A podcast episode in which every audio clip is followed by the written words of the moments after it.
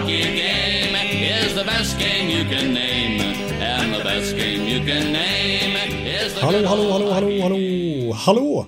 Ja, då har jag och Per Bjurman precis spelat in det 434 avsnittet av NHL-podden. Det första sen pucken släpptes för säsongen 2023-2024 i NHL. Och vi har förstås massor att prata om efter bara några dagars spel. Connor Bedards inträde i ligan såklart. Erik Karlssons debut i Pittsburgh där ju Bjurman var på plats.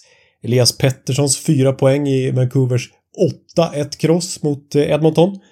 Eh, vi hade ju Mika Zibanejad poängsuccé i Rangers premiär mot Buffalo där Rasmus Dahlin har skrivit ett nytt monsterkontrakt som gör honom till ligans näst bäst betalda back efter Erik Karlsson då.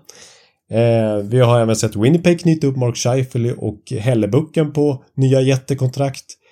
Vi har Josef Boumedienne som har blivit ny assisterande coach i Columbus och det hör ju inte till vanligheten att vi har blågula tränare i NHL-båsen. Ja, som ni hör, vi har mycket att prata om i det här avsnittet som ni hittar då i Sportbladet eller Aftonbladets app och är alltså ett plusavsnitt som kräver då plusabonnemang.